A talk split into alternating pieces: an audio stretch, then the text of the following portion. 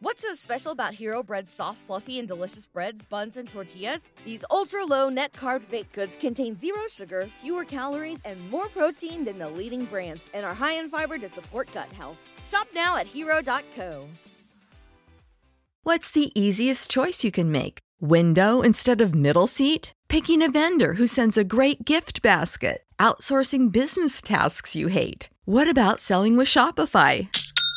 Whether you're selling a little or a lot, Shopify helps you do your thing, however you cha-ching. Shopify is the global commerce platform that helps you sell at every stage of your business. From the launch your online shop stage to the first real life store stage, all the way to the did we just hit a million orders stage. Shopify's there to help you grow. Whether you're selling scented soap or offering outdoor outfits, Shopify helps you sell. Wherever and whatever you're selling, Shopify's got you covered. Sign up for a $1 per month trial period at shopify.com slash try. Go to shopify.com slash try now to grow your business, no matter what stage you're in. Shopify.com slash try.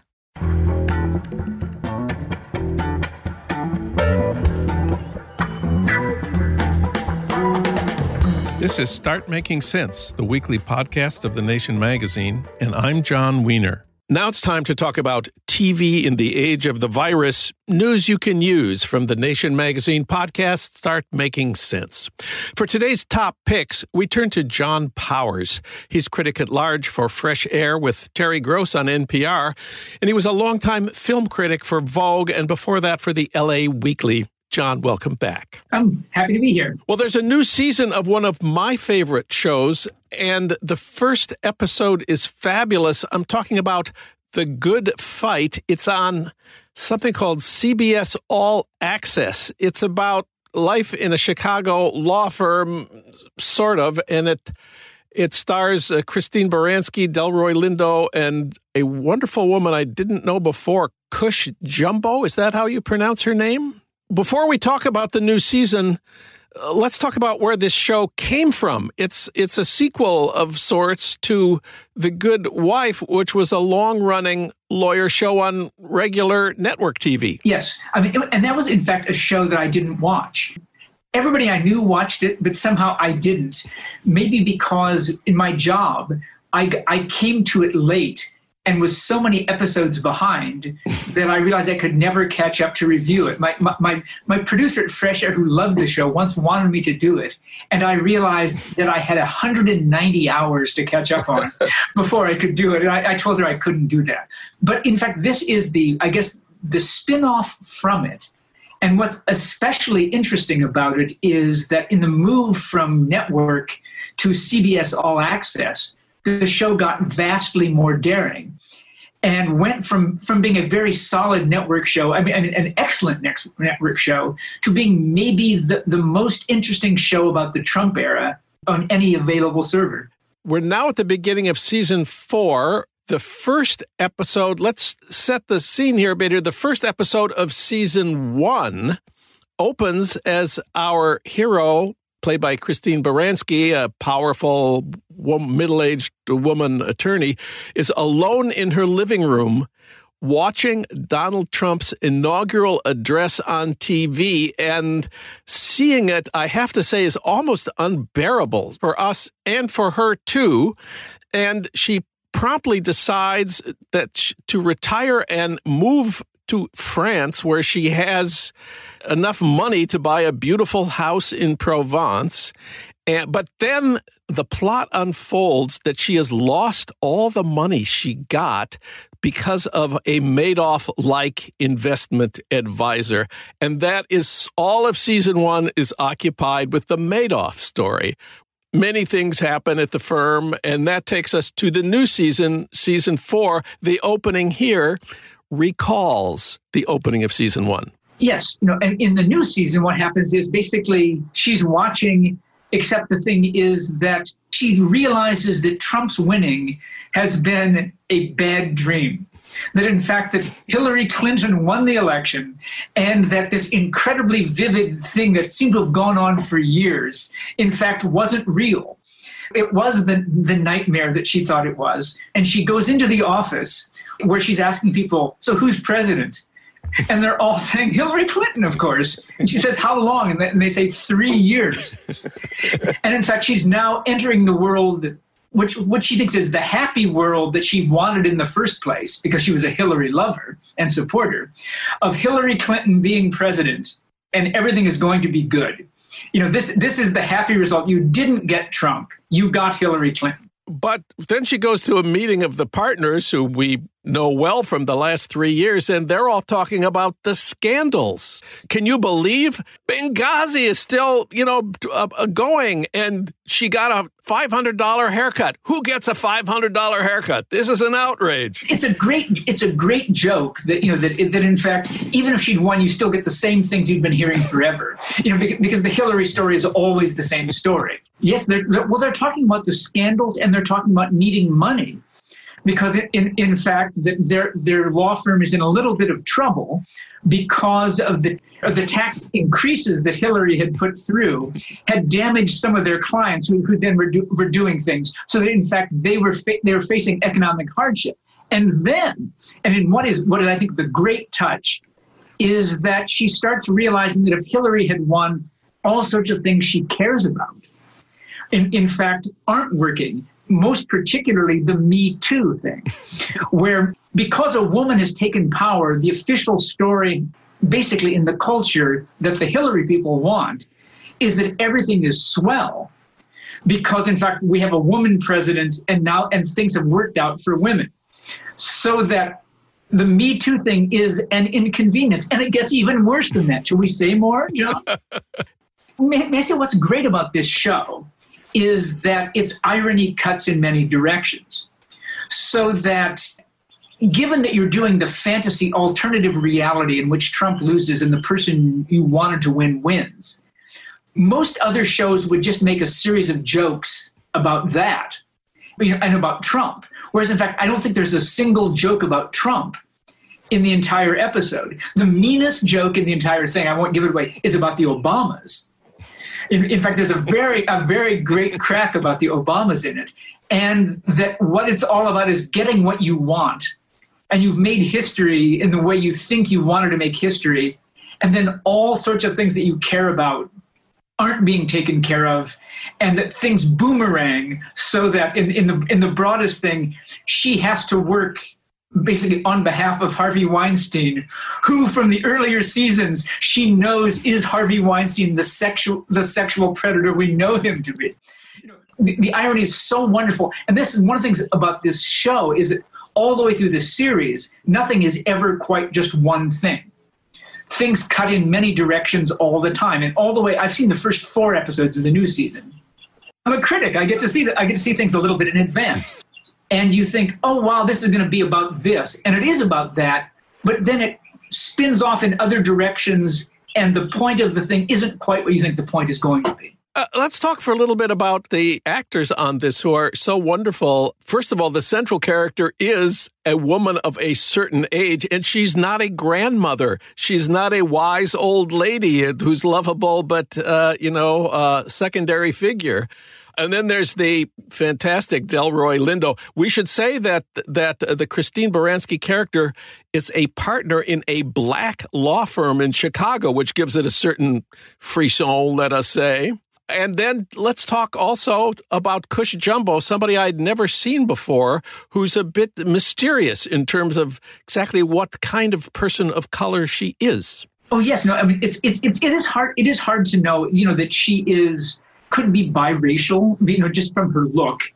Um, and, and in fact, she, she's one of those kind of floater type people you don't quite know how to pin down. And because she also works in divorces, she's less politically obvious in, in certain ways. You know, and one of the interesting things was, you know, that one of the members of, you know, the, one of the characters from the black law firm is basically a conservative judge as the new season begins. You know, and you know, because the show is smart enough to allow there to be, as there is in reality, a range of African American people rather than just one type of African American person. And we should also add that the other partner is played by Audra McDonald, who I think, you know, that this is a show that has an, an extraordinary number of Tony winners. Um, performing in the cast. And Baranski's won two. I think Audra McDonald's won six mm. along the way. I mean, this is a strong thing. And about the Baranski character, you know, she's in her 60s in real life. She's playing a sexual woman who microdoses who's politically involved and isn't any of the cliches of a person of that age which is which is which is wonderful to see. And uh, let's emphasize this season is not a fantasy show or a sci-fi show even though there are billboards for the show all over our town of Los Angeles uh, on the sides of all the buses. And they all say the same thing What is Memo 618? Which has a kind of a sci fi uh, feel to it, but this is not a sci-fi show. No, it's not a sci-fi show. I think what happened was the show had been around long enough that it could do that it could do what many shows have done, like Breaking Bad, which is do the, a playful, stylized episode. And I think that what they thought was, and I, I'm just projecting here, or is speculating, is that they were known for being such an anti-Trump show that they thought it would be fun to do the thing where Hillary wins and play with it.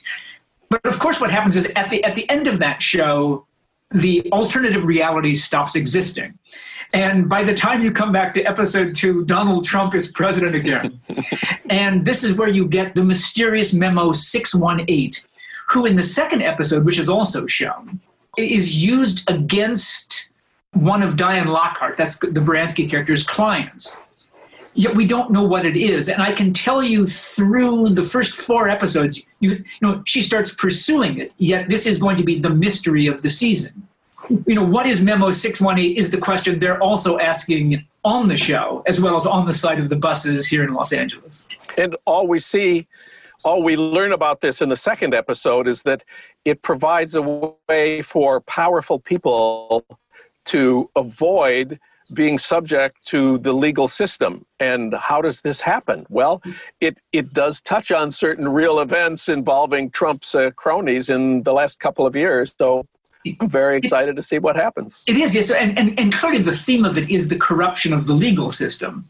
At one point, I can tell you in a future episode, I think this is, I don't think this is a spoiler, is that Diane Lockhart says that this is different than politics. This isn't a political dispute. This is actually the corruption of the legal system, which can be political, but is something larger than politics. Because if, if, if the legal system is corrupted, then everything's gone. You know, in the same way that really there's, there's politics to the virus, yet at a fundamental level, the virus is independent of, of politics. You know, the, the, it takes politics to deal with it, but it's doing its stuff anyway. Similarly, the corruption of the legal system is is kind of like that sort of huge virus in the entire system. So we've been talking about the good fight on CBS All Access. There's 30 episodes, more than 30 episodes, 32 episodes out there right now uh, that we strongly recommend. Maybe the best show that's ever been about life in the Trump years. There's another show we want to recommend, something completely different. It's a French spy series called The Bureau. Last year you had to pay for it, but now it's free on Sundance Now all four seasons. There's 40 episodes right now. Tell us about the Bureau on Sundance Now. Yes. Well, the, the Bureau basically deals with, with a group of French secret agents. The Bureau de- more or less handles the people who get sent out under fake names to, to, to work as agents in other countries. The show is based in Paris, and begins where one of their great secret agents, a guy named Malotru, played by the actor Matthew Kassovitz, who's, who's really great, and he's kind of the super brilliant agent, has been called back in. And the next 40 episodes, I think, more or less follow from the consequences of bringing Malotru back into the office. And what you get is essentially probably like a French version of a John Le Carre thing, where you have events and acts you know, and people going abroad and doing secret agent stuff but a huge amount of the show has to do with interoffice politics, the interactions of the people working behind the scenes, the day to day life, how things actually work inside a spy agency. As, as distinct from people just out there spying, like, say, James Bond or something. The, the show centers on the office and then shoots out, and you deal along the way with things that, you know, that are, I think are different for Americans. Because the French sense of their foreign power it will be North Africa where you'll have a story. I mean, there will be Russia, but but there's also the Middle East, where the where the French occupy a different position than the United States or Britain. They're fascinated with those stories, and so along, as I say, you get ISIS, you get Rus- you get Russian computer people, you get North African secret police, and you get all of that. But meanwhile, back at home, you have all the people jockeying for power.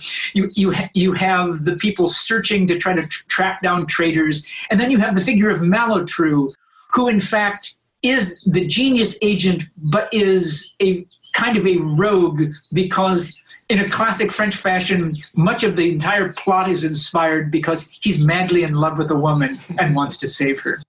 And so there's the, that core of French romance. But the detail work is great. The characters are spectacular. The spies aren't all male, which I think is an interesting thing. In some ways, the most endangered one is, is, is, is the character named Marianne, who we see at different times go to both Iran and Russia as an, as an undercover agent.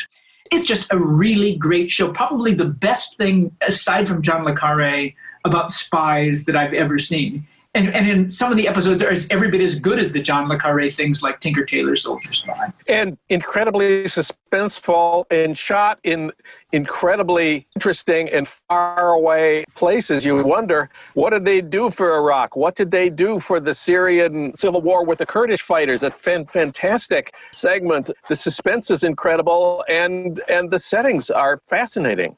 Oh yeah, the sounds fascinating, and it do, and it does the stuff which you really want in a show, which is it gives you all that interesting historical stuff, and yet you are interested in and care about the characters, who are all beautifully acted. You know, I mean, the French bench of good character actors is astonishingly deep if you watch French movies. And there are people that you've seen in French movies turning up here with slightly bigger roles because it's television. And every single one of them is really, really great and you worry about what's going to happen to the people, which is which is wonderful. People you like die along the way, which is part makes it a good show. You know, they don't all live forever, so you have you have to worry because people do die on the show because it's a dangerous job. and it shows you French imperialism at work as well. Their sense of entitlement in doing the stuff is, you know, their version of what the Brits had and what we have. Anything else you can recommend to fill all those hours at home waiting for the all clear signal to sound? Yes, well, there's there's a book I would like to plug a little bit. Um, it, it's it's a book called Please. Made in Saturn by a Dominican musician and famous queer activist, I guess, named Rita Indiana. And what it's about is, it's, it, and the story, it's a novel called Made in Saturn, and it's about a drug addicted artist from, from the Dominican Republic who gets sent for a cure to Cuba, which sounds like the worst thing ever. When, you know, when I got sent the galley, I thought I wouldn't li- read this book if I lived forever. And then I started reading it, and it's a very witty, smart, sympathetic portrait of what it's like to grow up as the children of revolutions when the revolutions have curdled and, in fact, they are no longer idealistic. So it's about both the Dominican Republic and Cuba. And it's sympathetic from the inside, but it actually takes you inside what it's like to grow up in those places as the child of someone whose father was a revolutionary but is now powerful in the government. It's witty, it's smart, it's touching. Rita Indiana is a really, really good writer, as well as being a pop star and you know famous. She's known in, in the Dominican Republic as La Monstra, the monster. But in fact, she writes incredibly well. It's it's from a small press called And Other Stories, and I think it would have gotten attention, but I think so much of the world has been taken over by coronavirus that to be a small press book, no matter how good, from a Dominican writer means that you won't have any hope. Our audience is the perfect audience for this because it really is about dealing with with the results of revolutions and revolutionary desire and living with it. So, to review, we've been talking about The Good Fight on CBS All Access, more than 30 episodes there. The Bureau on Sundance Now, 40 episodes. And the novel Made in Saturn by Rita Indiana. This has been news you can use from the Nation Magazine podcast, Start Making Sense. John Powers, thanks for all your help. Always a pleasure, John.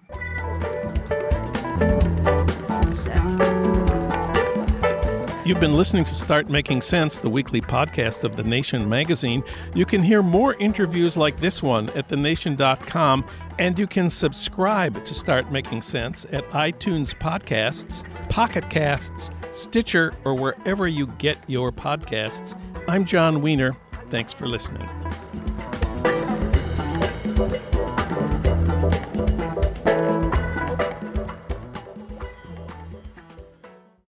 What's so special about Hero Bread's soft, fluffy, and delicious breads, buns, and tortillas? Hero Bread serves up 0 to 1 grams of net carbs, 5 to 11 grams of protein, and high fiber in every delicious serving. Made with natural ingredients, Hero Bread supports gut health, promotes weight management, and helps maintain blood sugar. Hero also drops other limited edition ultra low net carb goodies like rich, flaky croissants and buttery brioche slider rolls. Head to hero.co to shop today.